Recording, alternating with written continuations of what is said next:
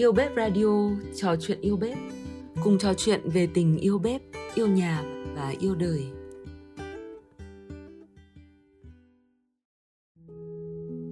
Hôm nay Yêu Bếp Radio sẽ gửi tới bạn lá thư của thử thách gửi tim thương mến do một bạn nam yêu bếp viết gửi tặng mẹ. Qua những dòng tâm sự dễ thương của bạn cùng với mong muốn thật đơn giản, mẹ mua cho con bốn trái bắp. Mỗi chúng ta đều có thể thấy bản thân mình đâu đó với nỗi nhớ người thân, gia đình trong mùa dịch này. Cùng lắng để nghe bạn nhé. Đợi ngày không còn dịch, mẹ mua cho con bốn trái bắp. Sài Gòn, ngày 6 tháng 7, mùa Covid thứ tư. Gửi mẹ thương mến. Mẹ này, phải nói là dù con có yêu thích viết lách đến đâu, nhưng mỗi khi muốn viết điều gì đó về mẹ, thì y rằng vừa đặt bút viết là con bi sắc bí. Suy nghĩ hoài mà con vẫn không thấu. Không thấu vì sự lạ đời này của con. Rồi hay là vì cảm xúc về mẹ với con như thế nào đó nên con mới không thể nghĩ được câu nào hay khi viết về mẹ liệu có ai lạ giống con nữa không? À mà thì, chắc chỉ mình con là lạ thôi. Và phải chăng vì đứng trước mẹ mà con chợt yếu lòng? Mẹ và con sống cùng ông bà ngoại từ nhỏ, ngôi nhà với ba thế hệ và tình cảm cứ theo đó mà lớn dần.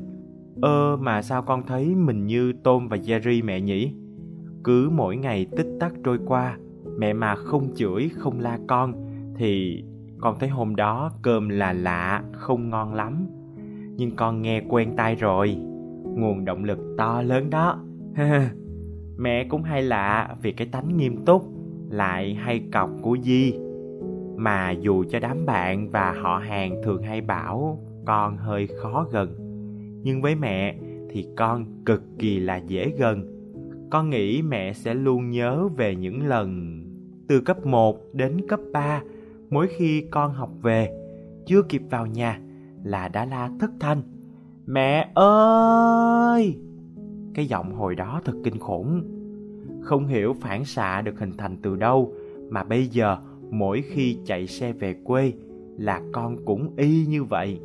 Giờ cơm trưa mỗi ngày, con thường múc tô cơm lên bàn cắt đồ hay bàn máy may của mẹ, ngồi ăn luôn cho tiện con hay kể hết hoạt động, câu chuyện hôm nay về trường lớp, thầy cô, bạn bè cho mẹ nghe. Thói quen khó bỏ của con, mẹ nhỉ buổi tối trước khi ngủ, vẫn là vị trí bàn máy may quen thuộc. Con luôn ngồi học bài và làm bài tập, thay vì ngồi trên phòng. Cũng chỉ là để nói chuyện với mẹ. Ngày di vào đại học đến nay mẹ con mình thường gọi điện cho nhau mỗi ngày hai lần trưa tối. À thì ra đây là lý do khiến mình hay ngập ngừng mỗi khi đặt bút viết về người phụ nữ này.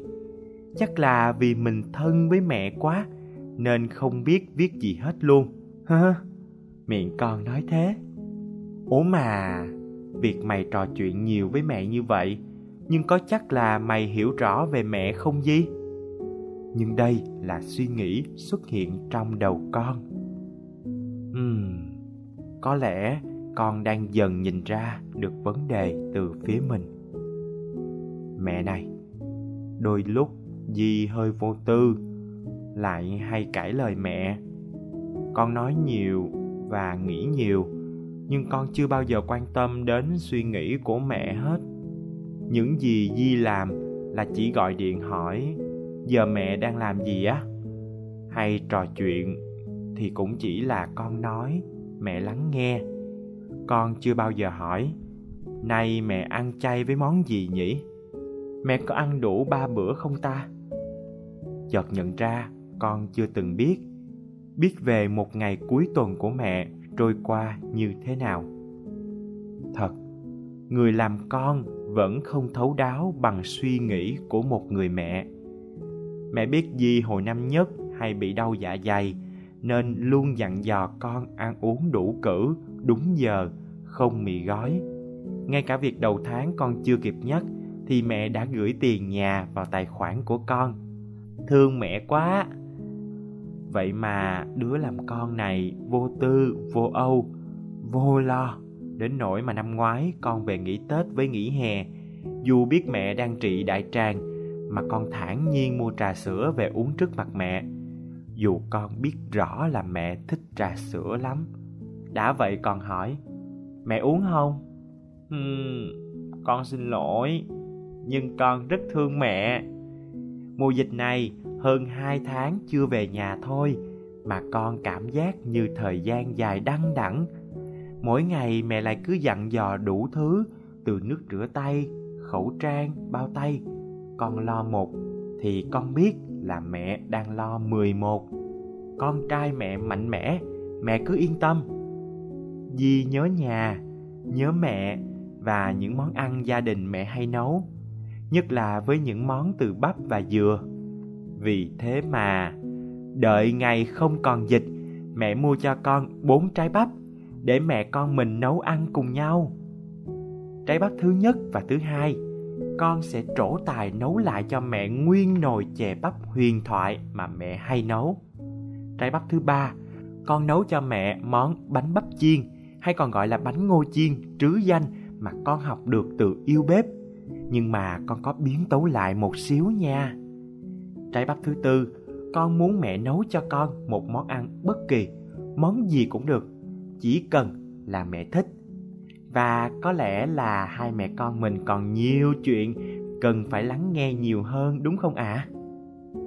Sau khi cùng ăn bốn trái bắp, hai mẹ con mình sẽ lại ngồi cùng nhau con muốn lắng nghe câu chuyện của mẹ và chắc mẹ cũng muốn lắng nghe câu chuyện từ con con không muốn giữa mẹ con mình tồn tại bí mật vì con luôn muốn mẹ con mình thực sự hiểu về nhau. Con yêu mẹ, love, gì? Cảm ơn các bạn đã lắng nghe yêu bếp radio. Hãy cùng chờ đón những podcast tiếp theo của chúng mình nhé.